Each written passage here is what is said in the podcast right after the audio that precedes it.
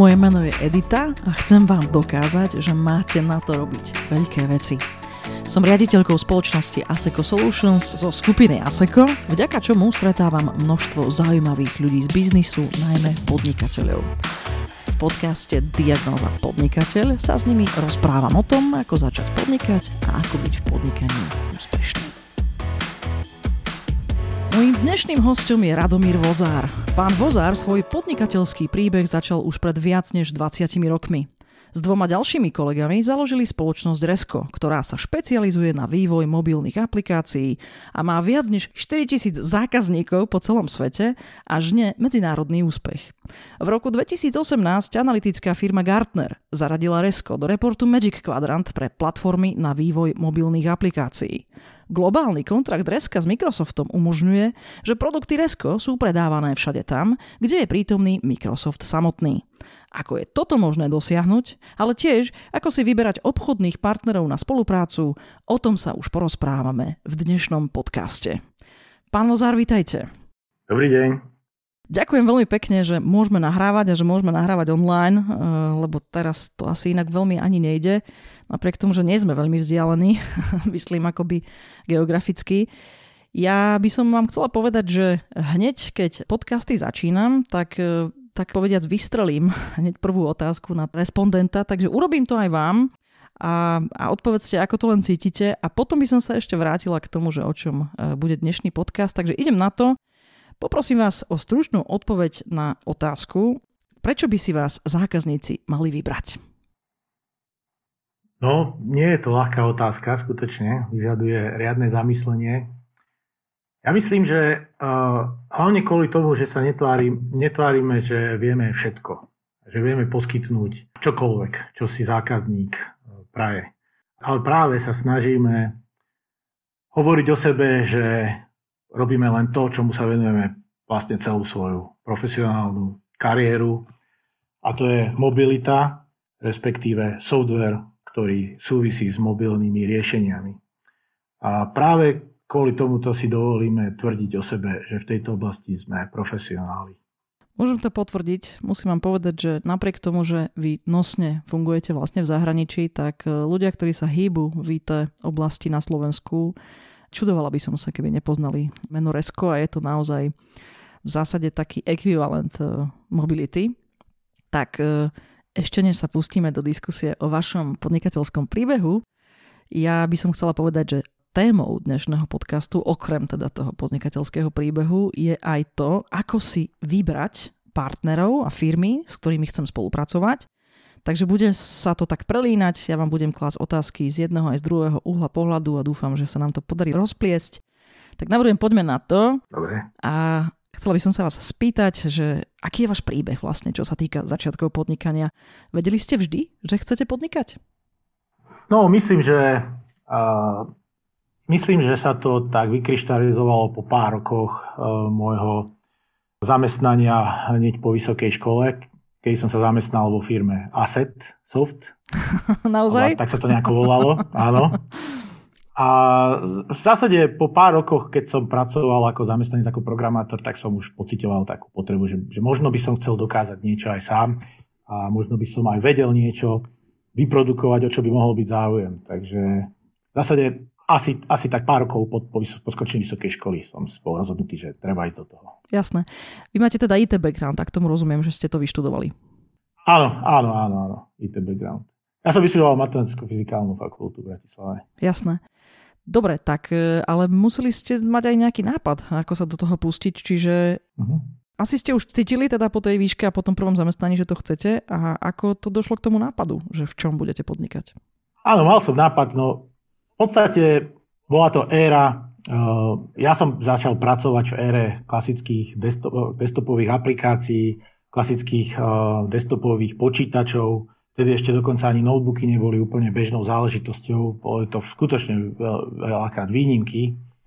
A niekedy, myslím, že to bolo koncom minulého, minulého tisícročia, pred viac ako 20 rokmi, sa objavili na trhu prvé také, by som povedal, prenosné počítače, vtedy sa to volalo Pocket PC alebo Palm PC a tak ďalej. Mm-hmm. Neboli to ešte súčasné telefóny, teda boli to iba zmenšeniny počítačov, ktoré umožňovali viac menej iba zaznamenávať nejaké jednoduché informácie, také, ono sa to nazývalo aj Personal Digital Assistant, a nemali žiadnu funkcionalitu pripojenia na internet, telefonovania ani nič podobné. No.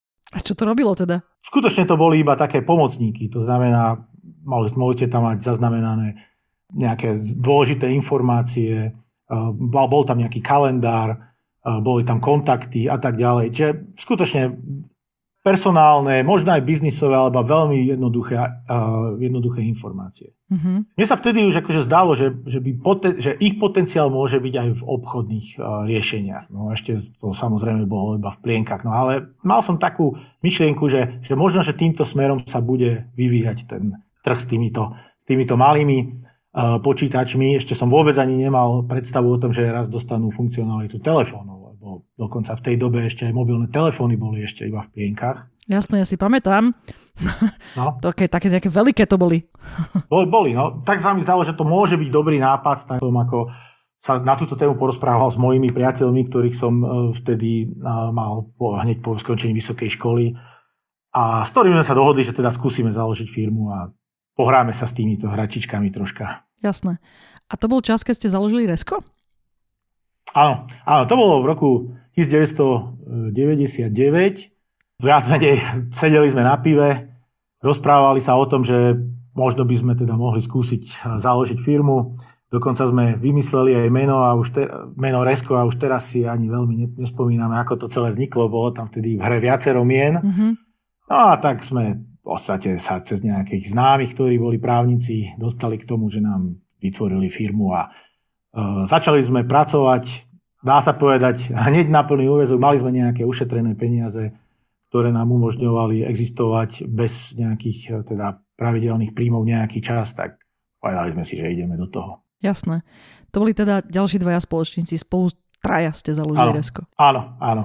No dobre, z vášho pohľadu, teda ja som uviedla vo vašej vizitke, lebo si to myslím, že aj čísla, aj rôzne iné veci dokazujú, že to je úspešný príbeh. Z vášho pohľadu, teda keď to tak hodnotíte vtedy s nejakou víziou a s nejakým pocitom ste zakladali tú firmu, tak možno tie prvé roky uh, skúste popísať, ako sa to z vášho pohľadu vydarilo, tá, ten, ten váš projekt, tá celá tá úvaha. No ako výsledok je myslím si, že veľmi dobrý, aj keď tie začiatky boli hodne ťažké, pretože v podstate sme išli do niečoho úplne nového, čo bol čo, čo nikto nepoznal, akým spôsobom sa to bude ďalej vyvíjať. Takže tie komunikácie, nemali sme dokonca skúsenosti vôbec s obchodom, nevedeli sme ani, ako sa vystavuje faktúra, ani sme nevedeli, ako to vlastne máme prezentovať potenciálnym zákazníkom, nemali sme žiadne obchodné vzťahy s firmami a tak ďalej. Prvý rok bol extrémne ťažký, fakt extrémne ťažký. No, nejako sme sa cez dostali a myslím si, že sme, sa nám podarilo po roku, zhruba po roku takých tých najťažších, na, na takom najťažšom období naštartovať ako tak nejaký biznis. A potom to veľmi rýchlo nejako začalo fungovať. Rozumiem. Tak možno by sme mohli teraz povedať trochu viac o tom, čo vlastne Resko mhm. robí. My sme obidva z IT sektoru, čiže my si dobre rozumieme, takže ja keď občas budem klásť nejaké otázky doplňujúce, tak e, je to skôr preto, lebo naši posluchači zase nemusia byť z IT sektoru. Áno. Dobre, tak ja sa možno budem tak placa to pýtať, ale nie je to, uh-huh. nie je to nič, aby... No, dobre, takže skúsme tak jednoducho, že čo vlastne Resko robí? Áno, tak my sme mali niekoľko fáz to, každá fáza bola charakteristická iným druhom produktu a v podstate začínali sme tým, že keďže, keďže sme nemali obchodné kontakty na firmy, tak sme si povedali, že vyskúšame osloviť teda koncových spotrebiteľov, čiže bežných používateľov takýchto zariadení, čiže vyrobili sme niekoľko jednoduchých aplikácií, ktoré cez internetové obchody si mohli zákazníci kupovať. No a celkom sme v tom boli úspešní, Mohli sme nabrať nových ľudí, programátorov, zriadili sme prvé marketingové, dá sa povedať, oddelenie. A celkom sa nám darilo, až pokiaľ neprišla éra iPhoneov a nezničila, nezdevastovala tento trh mobilných aplikácií, aspoň z nášho pohľadu, keďže ceny takýchto aplikácií išli strašne dole a my sme v tomto už nevideli nejaký ďalší progres.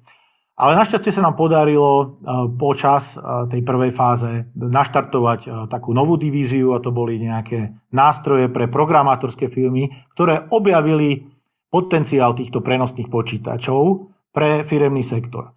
A keďže sme, nedodávali sme im koncové riešenia, ale dodávali sme im nástroje, ktoré mohli oni použiť na vývoj vlastných aplikácií. Bol to náš prvý kontakt s firemným sektorom. Väčšinou to boli integračné firmy a možno aj také, ako ste vy. A, ale hlavne boli to firmy z celého sveta, to znamená od začiatku sme sa držali v takom, by som povedal, medzinárodnom obchode No a to bol už prvý krok k tomu, aby sme sa dostali do fázy tej poslednej, ktoré sme teraz, a to sú uh, firemné riešenia typu Customer Relationship Management, teda riadenie vzťahov so zákazníkmi.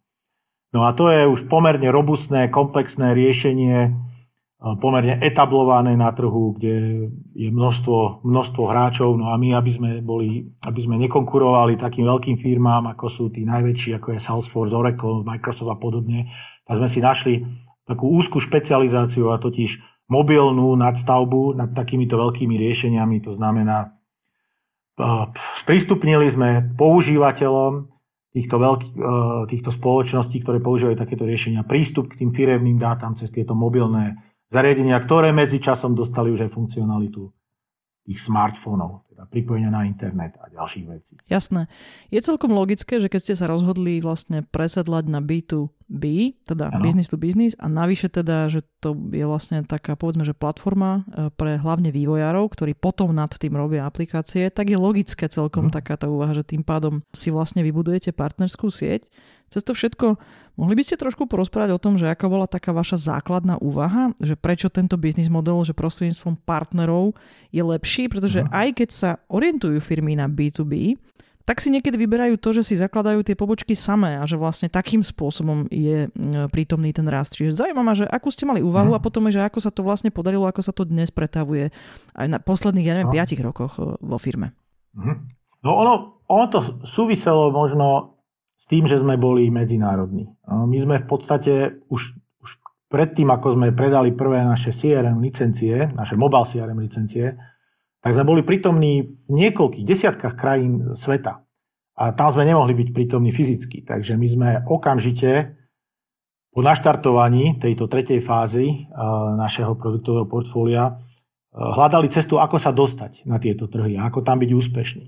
To znamená, e, rozhodli sme sa, že budeme sa snažiť osloviť firmy integračného typu, čiže firmy, ktoré implementujú e, hotové riešenia od, od poskytovateľov softwarových e, produktov. No a skúsime ich presvedčiť, že my sme tí správni partneri, ktorí im v podstate dajú nejakú novú funkcionalitu, niečím, čím by sa mohli odlož, odlíšiť v tom svojom lokálnom prostredí od svojej konkurencie. A to sa nám akože čiastočne aj podarilo. To znamená, že vybudovali sme prvé vzťahy s prvými partnermi. E, myslím si, že dokonca jeden z prvých, ak nie prvá firma, bola priamo z Ameriky, mm-hmm. kde, kde by sme to akože veľmi ťažko vedeli predávať e, zo Slovenska, aj kvôli časovému posunu, ale aj kvôli iným aspektom samozrejme. Ale následovali nemecké, belgické a potom už aj Austrália, aj e, Ázia, v podstate celý svet. Čiže prvá fáza bola pochopiť, akým spôsobom môže ten partnerský, tá partnerská spolupráca fungovať na prvých konkrétnych partnerských príležitostiach. A väčšinou to fungovalo tak, že partner sa nás oslovil, potenciálny partner sa nás oslovil, že má zákazníka, ktorý má záujem o mobilitu a že či by sme nemohli skúsiť našou spoločnou spoluprácou sa dopracovať nejakému riešeniu. Takže my sme to vyskúšali, veľakrát sme im museli aj odborne asistovať technicky, Dakedy sme museli k ním aj vycestovať, až kým sme ne, úspešne nedokončili takýto projekt. No, postupne sme zistili, akým, ako to naše riešenie tak zo všeobecní, tak zjednodušiť, aby sme my tieto, tieto špeci, špecifikácie, tieto špeciality nemuseli riešiť, ale aby to všetko mohli riešiť, riešiť už títo naši partnery. A takýmto spôsobom sme začali vlastne budovať ten náš partnerský ekosystém. Mm-hmm. Koľko to asi trvalo, kým ste naozaj z toho bodu A, kde máte vždycky špecifickú uh-huh. zákazku, do bodu B, kde máte to všeobecné riešenie a naozaj taký know-how, že ako toho partnera vyškoliť a ako s ním pracovať, aby potom už to bolo uh-huh. v mhm. podstate bezpracné pre vás. Chápem, aj. že to je asi aj základ tej profitability. Že ako dlho uh-huh. toto trvalo podľa vás? No, no určite to trvalo niekoľko rokov a stále by som povedal, že to nie je ešte dokonalé. Takže to není proces, ktorý sa dá jednoducho skopírovať od nejakej úspešnej firmy, ktorá má takýto ekosystém, a aplikovať ho. Mm-hmm. Takže ako určite to trvalo niekoľko rokov, možno, možno 5, kým sme, kým sme už dostali, dospeli do stavu, že v zásade tá spolupráca s väčšinou partnerov bola, bola veľmi efektívna po, na úrovni technickej. Áno? Na úrovni technickej. Druhá vec je však potom spraviť z partnerov aktívnych partnerov. Áno? A to je o mnoho ťažšia záležitosť. To znamená, aby tí partnery aktívne vyhľadávali E, príležitosti, obchodné príležitosti, kde sa dá použiť naša technológia a aby nám robili biznis. Chápem. A to je vec, to, to je vec, s ktorou sa stále ešte boríme a zdokonalujeme ju a tak ďalej. Že momentálne my máme vo firme špecializovaný tím, partner channel tím, ktorí v podstate za úlohu majú starostlivosť o, naši partnerský, o náš partnerský kanál a množstvo vecí, platforma na vzdelávanie partnerov, E, certifikovanie a tak ďalej a tak ďalej. A táto, tá, toto je mimoriadne podstatná a dôležitá vec fungovania RSK v súčasnosti. Rozumiem. Možno by ste mohli niekoľko typov pre ľudí, ktorí uvažujú o niečom podobnom. Vôbec to nemusí byť víte. To budovanie partnerskej siete fakt má určité špecifika, ktoré z môjho pohľadu je možné uh, tak nejak preniesť. Hej? Že keď nás počúvajú ľudia, čo uvažujú správne, tak oni budú počuť určité typy, ktoré dokážu abstrahovať a potom teda sa povedzme, že nepopáliť alebo že na nich myslieť. Čiže e, tam smeruje moja otázka. Museli ste stretnúť za ten čas akože kvantum firiem a možných partnerov. Ako ste sa vy o nich rozhodovali v čase? A naviac ešte ste mali viacero spoločníkov, tak možno aj o tom, že ako to vyzeralo, že kto rozhodol, že áno, nie. To ste, skúste o tom, že ako ste uh-huh. sa postupne učili rozhodovať sa s kým áno, s kým nie a ako. Jasné. Strašne ťažká otázka, strašne Viem. ťažká.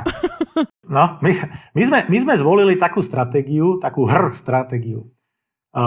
Keď sme spravili prvú verziu nášho, nášho mobile CRM riešenia, produktu, ešte sme ani nevedeli, ako funguje celý ekosystém týchto CRM riešenia a podobne. Ani sme nevedeli, ako fungujú veľké CRM riešenia od Microsoftu a ďalších spoločností. Prvé, čo sme spravili, a myslím si, že to bolo moje rozhodnutie, bolo, že sme išli do Atlanty na najväčšiu konferenciu, ktorú organizoval Microsoft pre biznis riešenia. Mm-hmm. A, ale nešli sme tam ako delegáti, ako nejakí účastníci, ale rovno sme si tam objednali stánok. Stánok, kde sme prezentovali naše, našu prvú verziu nášho CRM. Dokonca sme ani nevedeli, že aký banner, čo na ten banner dať a dali sme tam niečo, čo bolo pravdepodobne veľmi zle čitateľné a poroz, e, zrozumiteľné. Pretože väčšina tých účastníkov, ktorí za nami chodila, tak, sa, tak vôbec nechápala, že čo to vlastne, čo to vlastne ponúkame. A vtedy sme pochopili, že sme spravili veľmi dobre, že sme tam. Pretože každý jeden deň, po každom jednom rozhovore sme lepšie a lepšie chápali, ako to vlastne celé funguje, ako to lepšie komunikovať, ako sa dá komunikovať s potenciálnymi partnermi. Väčšina tých ľudí, ktorí za nami chodili, boli potenciálni partneri naši. A my sme ešte vtedy vôbec nevedeli, ako funguje takýto partnerský ekosystém. Takže tam sme sa naučili skutočne, skutočne veľa. Aj čo sa týka, samot, ako, to, čo sa týka problému, ako ďalej vyvíjať to naše riešenie, ale aj čo sa týka, ako ďalej postupovať v obchodných jednaniach a, v, a ako ďalej marketingovo komunikovať tento produkt. No a bolo to pre nás takým jasným, uh, som povedal, dôvodom, aby sme pokračovali v týchto aktivitách. A odtedy sa vlastne aktívna účasť, aktívna účasť na konferenciách takýchto technických alebo obchodných stala úplnou súčasťou RESKA my sme boli skutočne viditeľní takmer na všet, aspoň v tom ekosystéme Microsoftu, kde sme boli vlastne doma, kde sme boli najaktívnejší, tak tam sme boli v podstate skoro na všetkých konferenciách, ktoré Microsoft organizoval, nielen teda v Spojených štátoch, ale aj v iných uh, krajoch sveta. A za pár rokov sme sa z takého malinkého stánku, ktorý bol úplne, úplne niekde v rohu zašitý a málo kto on zavadil, prepracovali až na firmu, ktorá, bola, ktorá mala jeden z takých tých dominantných stánkov priamo pri vstupe. Musím vám povedať, že teraz je škoda, že keď nahrávame, tak preto, aby to bolo kvalitné, tak nahrávame cez clean feed a výsledkom je, že sa nevidíme, lebo inak by ste videli, že ako veľmi sa usmievam. A chcem vám povedať prečo. No. Lebo vy ste asi piatý človek v poradí, ktorý mi potvrdzuje, okrem samozrejme môjho nejakého akože, uh, okruhu ľudí biznisového, ale naozaj, že tých, ktorí som pozvala do podcastu, ste zhruba piatý, ktorý potvrdzuje, že hlavne začať. Že vlastne úplne zbytočné je sedieť doma kde si, alebo povedzme nejakej kancelárii uzavretej a teraz rozmýšľať o tom, jak to urobiť ideálne. Uh-huh. Oveľa jednoduchšie je proste zobrať prvý pilot, proste čo si v ruke a vyraziť do sveta a proste to vyskúšať. Jež vlastne, chcem vám povedať taký príbeh, čo sa mi stal, čo sa týka týchto podcastov. Ja som e, dostala tento tip, že budem robiť podcasty od e, dvoch mladých chalanov, ktorí podľa mňa sú úplne úžasní, robia v akcelerátore Peritalents a oni keď ma počuli a videli, ako vystupujem na jednom e, videu, oni, ktoré sme točili, lebo tam mentorujem, tak oni mi hovorí, Edita, uro podcast, a hovorím vám, švitori chlapci, ja nemám čas. A vôbec neviem to robiť a proste, či jak to bude vyzerať, keď CEO nejakej technologickej firmy bude robiť podcasty, ale začalo mi to vrtkať. A vtedy som sa bavila s šéfom našej agentúry, s Peťom Šebom, myslím agentúry na, na reklamu a PR, hlavne teda reklamu. A on mi hovorí, že Edita, a fakt sme boli na obede spolu, nezabudnem, kde to bolo, hovorí, Edita, viete, že ja vás pro, máš problém. Váš problém je, že vy to chcete mať dokonale. A, a preto vy ste v podstate váš jediný kritik. Že vlastne ľudia vôbec netušia, keď vyhodíte ten prvý podcast, že a či to mohlo byť ešte o 7 tried lepšie alebo nie. Že proste vy to, proste chodte to robiť, lebo to, to je jediný spôsob, jak sa to môžete naučiť. A ten rozhovor ma nesmierne ako uh, vnútorne ma tak odblokoval.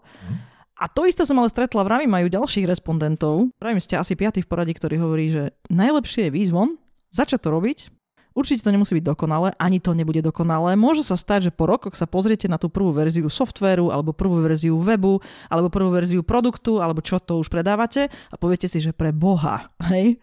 Ale že oveľa lepšie je ísť a dať to na ten trh, uh-huh. lebo rýchlo zistíte, či tam je market fit. A za druhé, veľmi skoro môžete po- uh-huh. počúvať spätnú väzbu. Tak e, to isté som ja spravila s podcastami. To isté hovorila pani z oblasti uh, predaja bicyklov a to isté vlastne potvrdzujete vy z IT, že ano. to bol vlastne booster. Že ste sa rovno schytili s prvou verziou, predpokladám, že vyzeral hrozne, ano.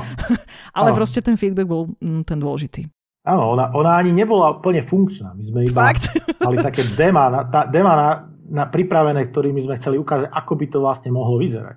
Ale ono, keby sme počkali rok, tak pravdepodobne by sme tu teraz už možno ani neboli. Hmm. Lebo ten rok, to je strašne dlhá doba a tie hlavné kľúčové konferencie sú iba raz za rok.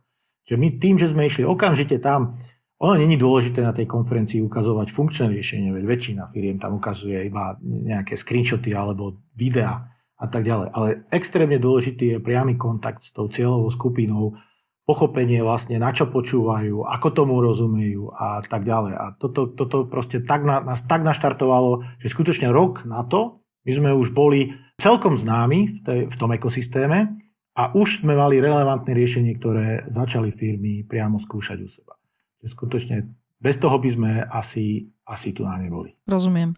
Skúsim ešte raz tú otázku zopakovať, ale nie preto, že by ste neodpovedali relevantne, ale že ešte no. skúsim tak akože ju tak otočiť. Mm-hmm. Čiže asi sa menilo v čase to rozhodovanie, že ako si vyberiete tých, s ktorými spolupracovať a s ktorými nie. Čiže možno máte nejaký mm. negatívny príklad alebo ne, nejakú firmu, kde ste začali spolupracovať, ale potom ste vlastne zistili, že OK, krok zlým smerom, s týmito radšej nie. Takéto niečo máte? Mm. Mm, no, určite také niečo by sa našlo. Ja si konkrétne až tak veľmi nespomínam. Skôr, skôr bol problém, že viete, akože ten začiatok spolupráce vždycky je taký zaujímavý, niečo vás obohatí a máte taký dobrý pocit, že proste o vás je záujem a tak. Ale časom to opadne. Väčšinou to súvisí s tým, že tie firmy, tí partnery za nami chodili vtedy, keď mali nejakého aktívneho zákazníka. Ako náhle sa skončil ten, ten projekt, tak to prestalo. A my sme potom dlho, dlho skúmali, že čo je vlastne tým dôvodom, že prečo tie firmy dlhodobo nie sú aktívne. Ale že by to bolo, že by sme mali niečo také, kvôli čomu by sme my ukončovali uh, spoluprácu, Nespomínam si, možno by sa našlo nejakých pár výnimiek, ale... Jasné. Neviem, neviem momentálne. Jasné. Skôr to bolo fakt skutočne vyprodukované z tej druhej strany, že oni ukončili spoluprácu s nami, ani nie, že by ju ukončili, že by nám vypovedali zmluvu, ale že prestali nám dodávať aktívny, aktívne príležitosti. Rozumiem. A podarilo sa vám niekedy aspoň čiastočne si odpovedať na tú otázku, že prečo je to tak? No, toto je vec, ktorú riešime aj v súčasnej dobe. Snažíme sa v podstate identifikovať, čo sú hlavné faktory, alebo ako by sme vedeli ohodnotiť aktívneho e, partnera. Že čo je to aktívny partner? Skúšame to rôznymi metrikami, že meriame napríklad, že koľko e, nových, e, nových licencií každý rok prinesie, koľko nových zákazníkov prinesie a tak ďalej a tak ďalej. Ja osobne som zástancom toho, že dobrý aktívny partner je ten, ktorý investuje do nás. To znamená, ktorý investuje do do štúdia našej technológie. To znamená, vyhradí ľudí vo svojej organizácii, ktorých ktorým proste nariadi, aby, sa naš, aby si naštudovali našu technológiu, aby chodili na naše webináre, aby chodili na naše školenia, aby si spravili certifikáty. A, a tým pádom, toto vieme dokonca aj dobre zmerať. My vieme zmerať približne, koľko energie ten konkrétny partner investuje pre nás, investuje do Reska a ako náhle docielime, že niektorí partnery do Reska investujú tak, že majú aj niekoľko ľudí, špecialistov na Resko technológiu, tak máme také, by som povedal, celkom dobré tušenie, že toto môže byť akože dlhotrvajúci a dobrý, dobrý partnership. Ináč chcem vám povedať, že aj my máme partnerskú sieť ako Aseco Solutions a mm-hmm. tiež sa tým zaoberáme. Áno. A chcem vám povedať len také, akože na, na, našu skúsenosť, uh-huh. že my ako firma, my sme tiež partnerom v niektorých prípadoch. A zdá sa mi, uh-huh. že veľmi dobre pomáha, keď vlastne máte aj tú opačnú skúsenosť, že človek je vlastne vystavený podmienkam tej druhej strany a tým pádom dokáže rozumieť tomu, že kedy je to win-win a kedy to začína byť také, že akoby náročné, že vlastne je tam veľa práce, ale vlastne málo profitu a tak ďalej. Čiže zdá sa mi, že úplne najlepšie nám paradoxne pomáha tá situácia, keď sme akoby na tej istej strane brehu ako v tých prípadoch mm-hmm. partnerov voči nám. Hej? Čiže myslím si, že to je mm-hmm. akože hodne veľká téma a, a veľa ju treba pilovať a jak sa mení svet a jak sa menia technológie a keď sú tam určité skokové Aha. investície a podobne, tak... Aha tak je to ako, není to celkom triviálne, je to stále také, že na taký permanentný, ja to volám, že tweaking, ten vzťah. Aha. Ale cez to všetko si myslím, že máte, ja s vami súhlasím. Ja si myslím, že proste e, vtedy je partner partnerom, keď e, neustále akoby dáva signály o tom, že som tu a mám záujem o teba. Je to normálne podobné Aha. ako vo vzťahu dvoch ľudí, hej? že, že nedá sa Aha. to akoby tlačiť e, z jednej strany. A určite je samozrejme dôležité, že ako vyzerá tá podpora Aha. toho providera Aha. tým partnerom, ale proste ten partnership funguje, keď je vlastne obojstranný. Aha. My dokonca sme pred niekoľkými rokmi začali organizovať vlastné konferencie pre partnerov, špeciálne, hlavne pre partnerov. Mm-hmm. Robíme to v podstate po celom svete. My prvú sme robili vo Viedni a hneď na to sme spravili ďalšiu v Bostone. Potom sme robili v Mnichove, v Amsterdame, v Prahe. Robili sme v Amerike, v Atlante, vo Filadelfii. A sna- v podstate sme zistili, že skutočne tí aktívni partneri sa aj aktívne zúčastňujú na našich konferenciách. To znamená, chcú prísť, e, jednak sa naučiť niečo nové o našich technológiách, ale hlavne chcú si vybudovať dobré vzťahy s Reskom. Takže v podstate B2B biznis je hlavne o vzťahoch. Mm-hmm. A na takýchto konferenciách, na, či už je to aj večer na párty, alebo iba rozhovor pri kávičke, tak vtedy sa robia dobré, dobré partnershipy. A skutočne tí najlepší naši partneri sa zúčastňujú nie po jednom, ale my máme partnera z Nemecka, ktorý pošle na takúto našu konferenciu 7 ľudí. Takže to je tiež taký, taký dôkaz toho, že ten partnership funguje dobre. Jasne. Možno by sme mohli teraz sa pokúsiť pomôcť ľuďom, ktorí nás počúvajú a uvažujú o, o svojom podnikaní a preto by som chcela čo najviac zovšeobecniť tú otázku, ale ona smeruje samozrejme k vašim skúsenostiam ako sa profesionálne spojiť s firmou, s ktorou som predtým nikdy nebol v kontakte? Najmä keď začínam. Aké sú vaše skúsenosti? Myslíte partnerskou firmu? Áno, presne tak. Áno. No, áno, to, neviem, ako je to, keď uh, funguje firma lokálne. To znamená, keby sme boli vyslovene firma pôsobiaca na slovenskom trhu, pravdepodobne by sme tie techniky mali odlišné. Momentálne tie naše kľúčové spôsoby kontaktu s potenciálnymi, potenciálnymi partnermi sú hlavne konferencie a marketing.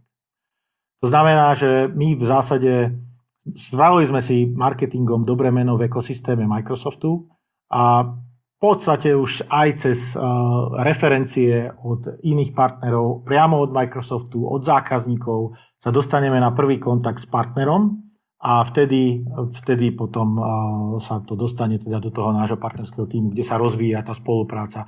Snažíme sa im nejakým spôsobom ukázať nejaké riešenia naše v oblasti, v ktorej pracuje táto firma a presvedčiť ich, že my by sme mohli byť dobrý partner na spoluprácu. No a potom ich samozrejme sa snažíme vyškoliť a tak ďalej a robiť im podporu, či už technickú, ale aj obchodnú. No a potom samozrejme aktívnou účasťou na konferenciách, čo je momentálne veľký problém v súčasnosti. Určite. Lebo my sme boli skutočne, my sme, my sme desiatky konferencií e, po celom svete e, osobne navštevovali a väčšinou ako vystavovatelia alebo ako sponzori, kde sme teda mali aj vlastné prezentácie, ale vždycky sme tam mali vlastný stánok, ktorý umožňuje strašne veľa e, proste možností kontaktu s konkrétnymi ľuďmi, z konkrétnych firiem a väčšinou dovolím si tvrdiť, že väčšina našich partnerov e, vzýšla z, z nejakých konferencií. Rozumiem. Tak možno ešte e, taká otázka doplňujúca, že stalo sa vám, že s nejakým zákazníkom ste robili napriamo a vlastne ten vám odporučil, že s týmito by ste sa mohli spojiť? Áno, áno, toto bolo úplne bežné a stále je to bežné. Keď si nás, keď si nás zákazník, ktorý potrebuje riešiť problémy s mobilitou, nájde cez uh, naše marketingové kampane a skontaktujeme sa s nimi, tak vždycky prichádza na radu otázka, alebo takmer vždy prichádza na radu otázka, kto bude implementátorom, keďže my tieto služby nerobíme. Jasne. My sme si v podstate od začiatku povedali, že toto nie je naša ambícia a tu chceme nechať priestor pre našich partnerov, lebo tak by to malo byť, ak chceme mať dobrú fungujúci partnerskú sieť. Takže v zásade vždy prichádza na tému, na radu e, otázka, kto bude implementátorom. No a vtedy buď ten zákazník už má nejakého preferovaného partnera, alebo nás požiada priamo o to, že aby sme mu odporúčili nejakého partnera. No a vtedy, toto je akože dosť podstatná vec, aby, aby sme boli férovi ku všetkým partnerom, ktorí sú v danom regióne, takže my potom na základe určitých kritérií, či už je to špecializácia, sektor, v ktorom ten daný zákazník uh, pracuje, tak uh, podľa toho sa snažíme vyhľadať partnera, ktorý by bol vhodný a ktorý má na to patričné kapacity a potom ich dávame dokopy. Jasné. Technologicky, ako musia byť e, ako byť nastavené tie firmy? Čo to sú za firmy, ktoré sú schopné to zvládnuť? Musia byť z toho Microsoftieho sveta? No, pokiaľ, pokiaľ uh, sa bavíme o backende, to znamená integrácii do backendu, ktorý je od Microsoftu, volá sa to Microsoft Dynamics, predtým Microsoft Business Solutions, tak musia. Mm-hmm. Musia. Lebo musia byť certifikovaní, musia mať skúsenosti a tak ďalej a tak ďalej. Vždy to závisí od toho, aký backend eh, používa, ku ktorému sa potom to naše mobilné riešenie pripája. No my sme skutočne akože veľmi, veľmi silno orientovaní, alebo boli sme historicky na Microsoft. Ono to súvisí aj s tým, že sme vyrastli sme vlastne na Microsoft technológiách Jasne. a Microsoft má dobrú spoluprácu, veľmi dobrú, hlavne na developerskej úrovni, že podpora už na vysokých školách, už aj na stredných školách teraz tých mladých programátorov. Takže my sme sa tak akože veľmi nebránili tomu byť v tom Microsoft ekosystéme. Dokonca aj podpora slovenského Microsoftu bola a stále asi aj je e, na vysokej úrovni, takže toto nám akože celkom vyhovovalo. Rozumiem. Momentálne už podporujeme aj iné backendové technológie, ale v tom Microsofte sme najsilnejší. Teraz chvíľku budú tie otázky, ktoré sú také placaté, ale my si stále rozumieme, lebo sme z toho IT.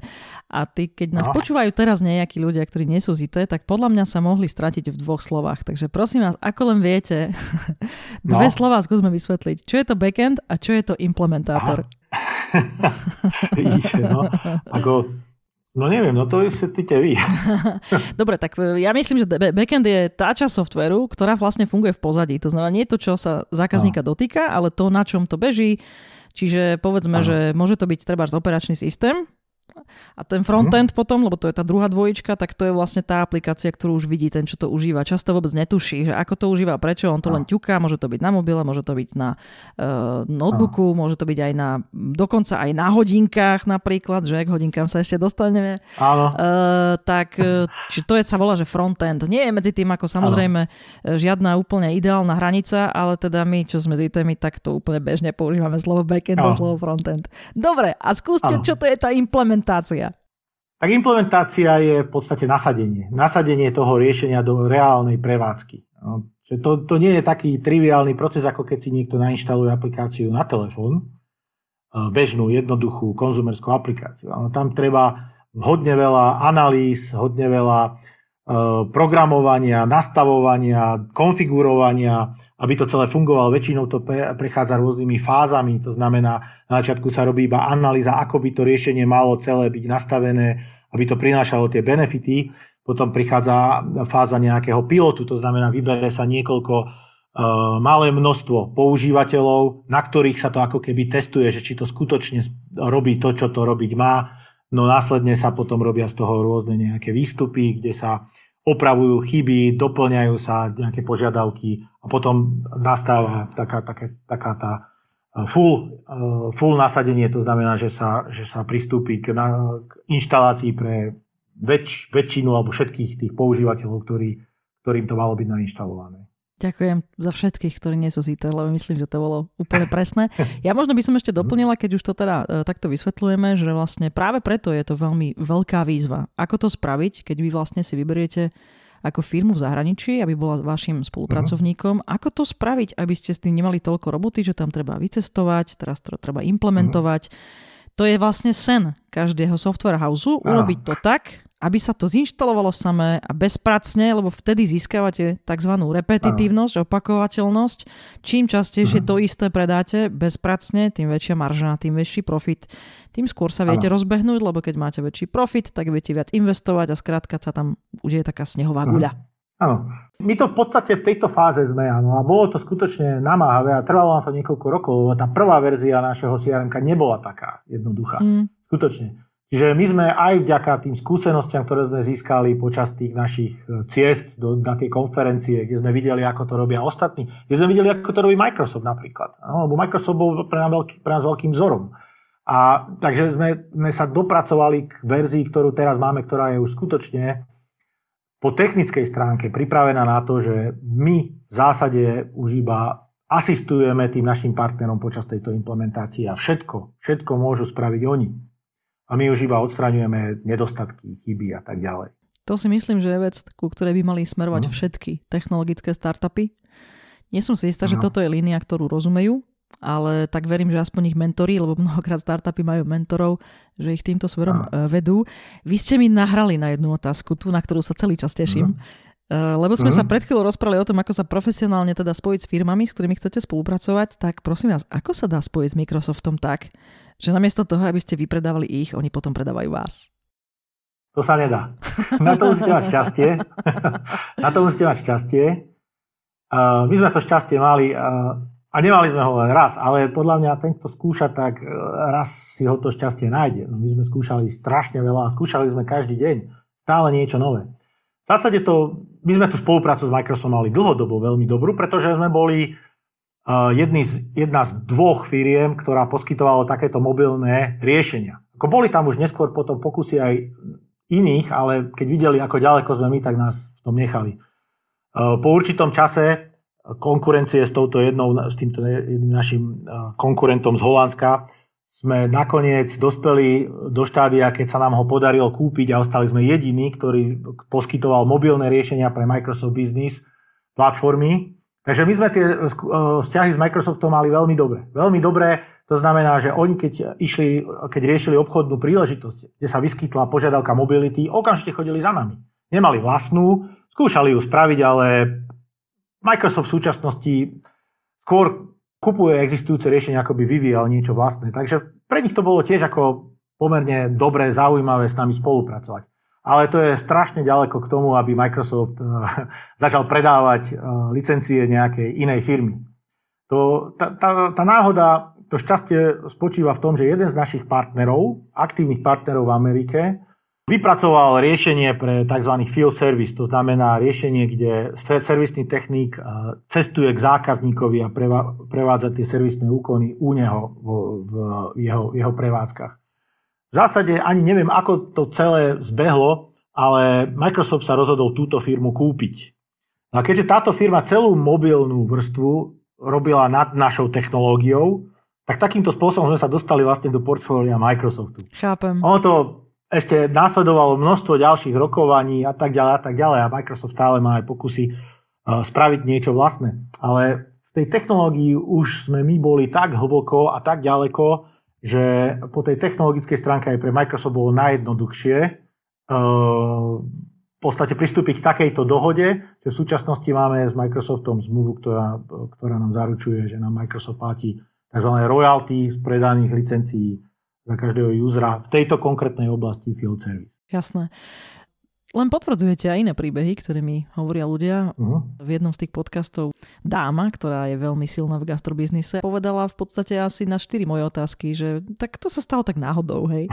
A ja som no. povedala, že, že ono to je úplne náhoda. Ako ste povedali, tak pripravenému šťastie prajem. Takže uh-huh. samozrejme rozumiem, že ten príbeh bol uh, špecifický, ale v každom prípade je to úžasná vec. Nie je veľa firiem, ktorým sa toto podarilo a už vôbec neslovenských. Uh-huh. Tak možno by sme ešte mohli chvíľku práve takto nadviazať, že Viete povedať nejaký taký príbeh alebo nejaké veci, ktoré by mohli byť pre našich e, posluchačov e, zaujímavé, že ako sa z vášho pohľadu líšia tie trhy, na ktorých ste cez ten svoj profesionálny život zažili uh, také biznis skúsenosti?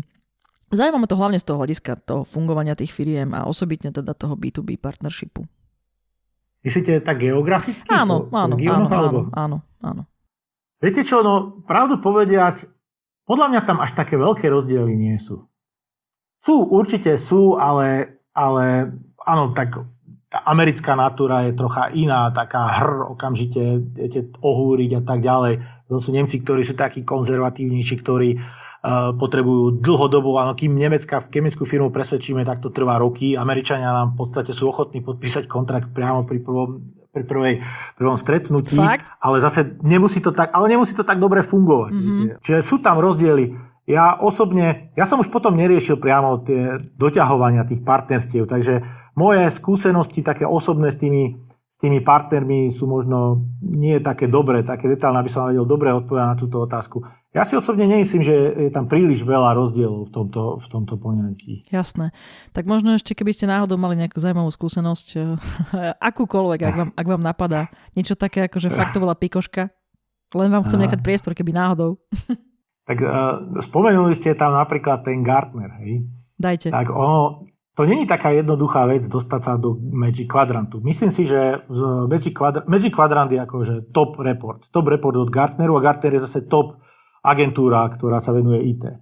No, myslím si, že v Magic Quadrante sme iba ESET a my mm-hmm. zo Slovenska. Áno. Uh, to, to nespadne nikomu len tak z neba. To znamená, že my sme ako odjak živa túžili byť e, v reportoch Gartnerovských a z času na čas sme sa do niektorých dostali. E, samozrejme, že Magic Quadrant bol pre nás akože nedosiahnutelný cieľ.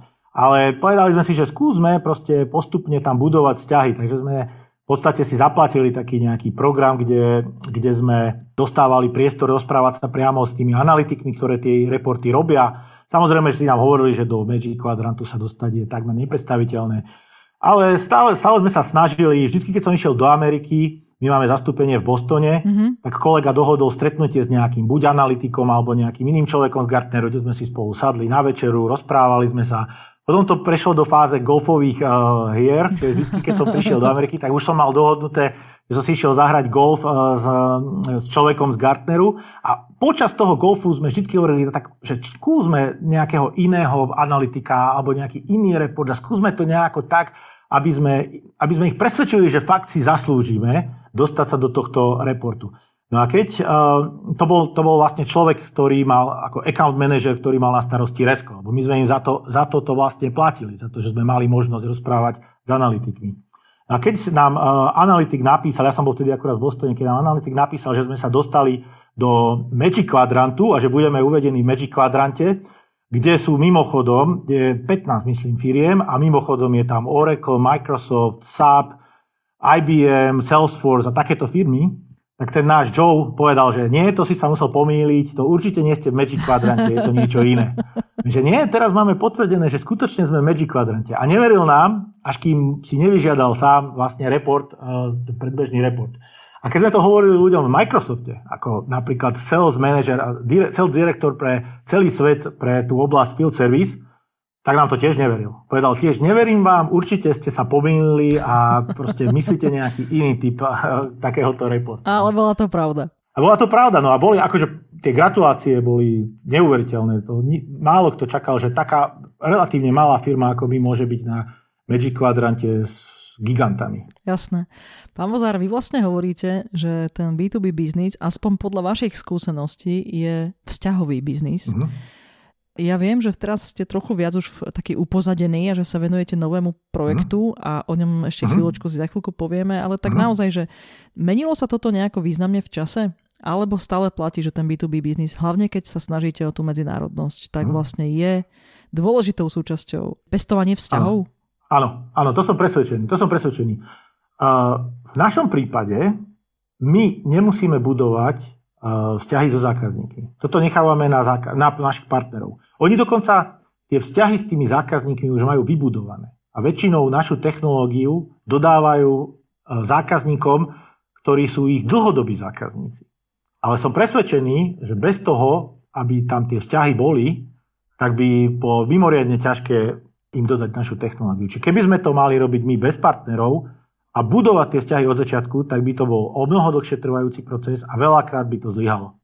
Tak možno ešte jedna otázka, len aby všetci úplne rozumeli. Možno by ste mohli povedať, čo to teda ten vzťahový e, biznis znamená.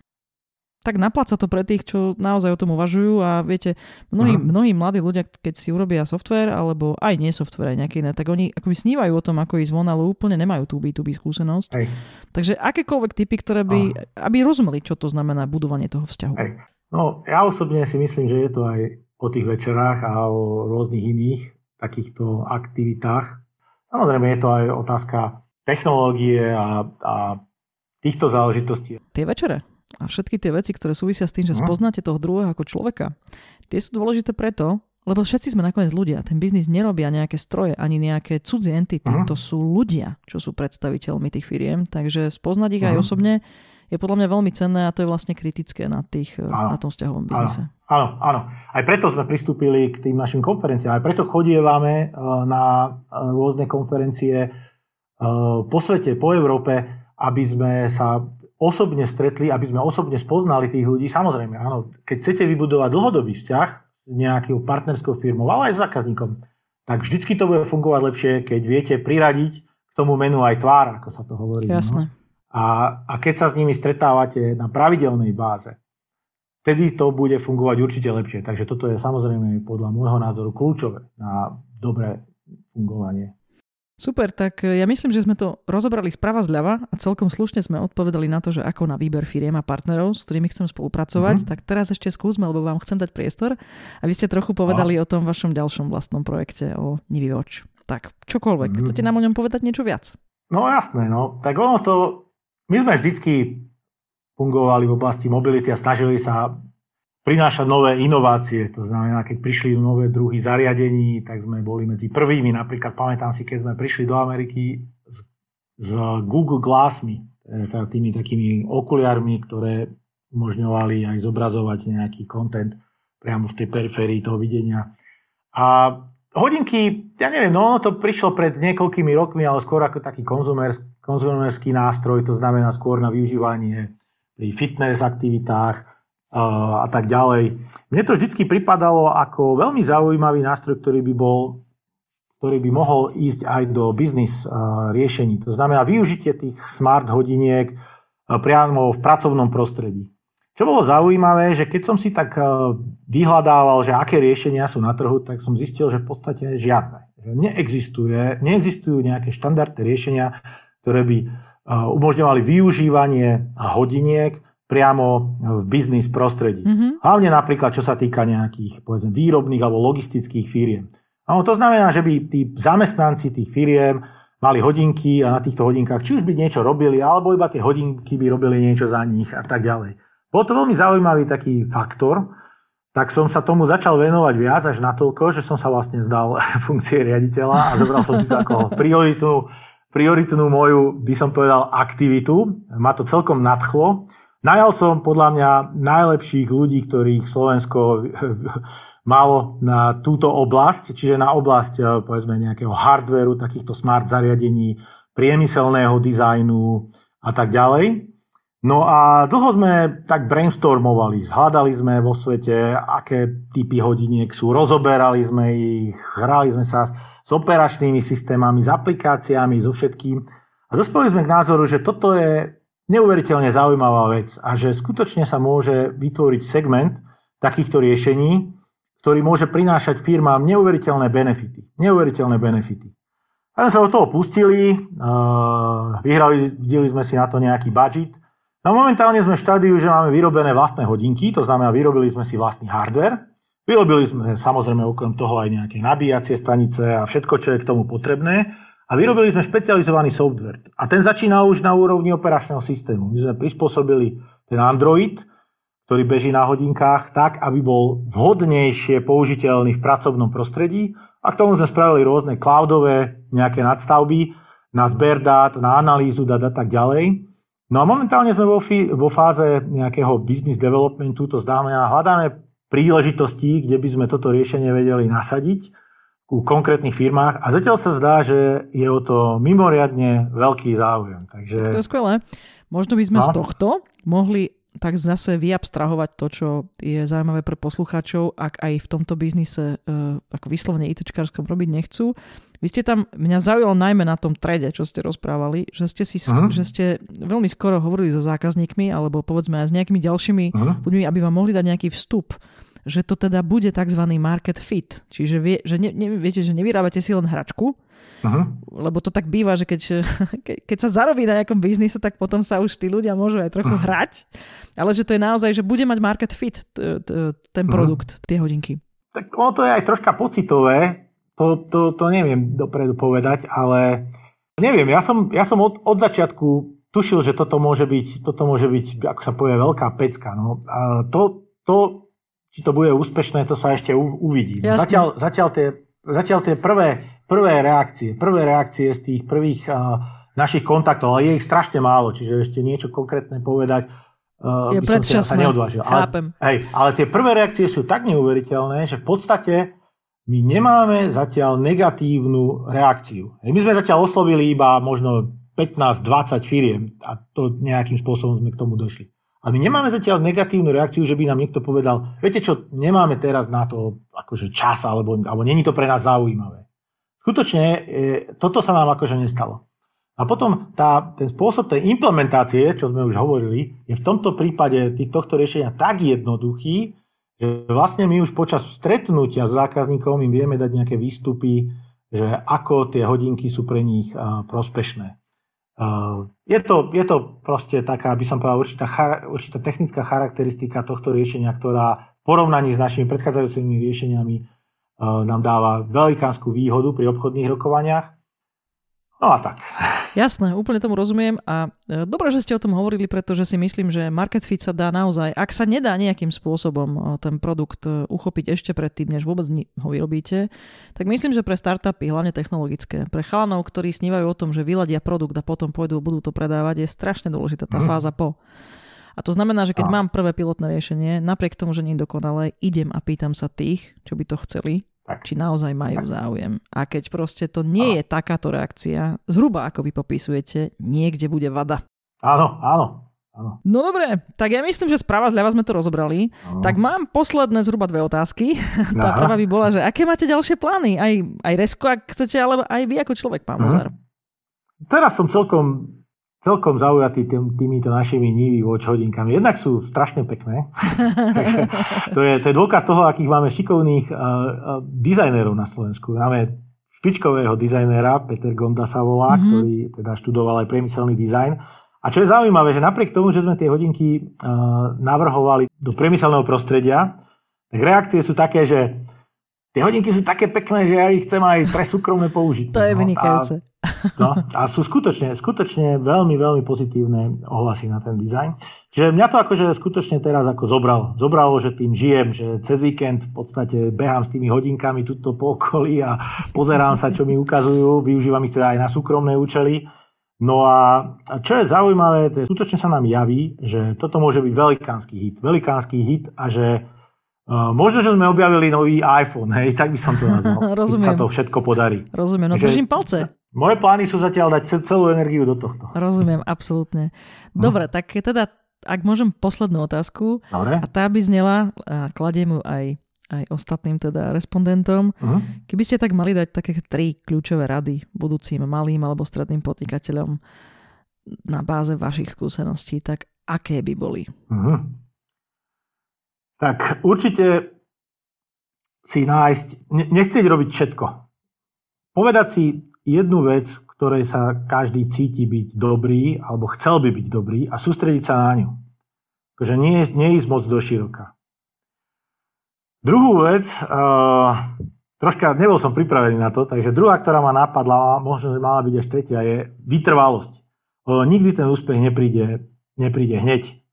Ja si pamätám, keď za mnou prišiel jeden uh, ne, zástupca nejakej slovenskej firmy, ktorá sa chcela tiež presadiť v zahraničí a pýtal sa ma, že no, koľko mi bude trvať, kým vybudujem taký partnerský ekosystém. Vrajú, no tak niekoľko rokov, aspoň 5, ale hm, to je dlho, to ja potrebujem 2. Vrajú, tak to si na zlej adrese, to ja ti neviem poradiť.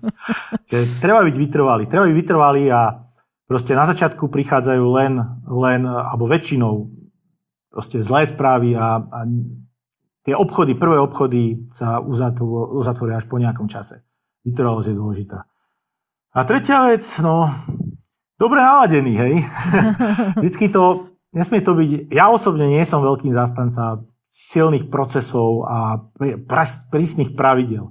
Ja som zastanca toho, že každý človek e, v tej organizácii, v tej firme môže prispieť tým svojim niečím. Áno. To je jedno, či už iba tým, že príde dobre naladený ráno a dobre naladí ostatným, ostatných. Hej. Čiže podstate tá pracovná atmosféra a také rodinné zázemie, rodinné prostredie, dobrá nálada, to je kľúč tomu, aby tá firma dlhodobo dobre fungovala. Veľmi pekne ďakujem za tieto rady. Musím vám povedať, že sú jedinečné. Ja keďže som už ich vypočula veľa, toto je 15. podcast mm. a už mám ďalšie dva nahrané, tak minimálne 17 krát som túto otázku položila. V niečom tie vaše odpovede sa prekrývajú, ale napriek tomu boli jedinečné. Takže veľmi pekne ďakujem. A nie len za to, ale za celý tento rozhovor. Pán Vozár bol veľmi cťou, naozaj bol to veľmi príjemný rozhovor. Aj o vás som sa čosi viac dozvedela.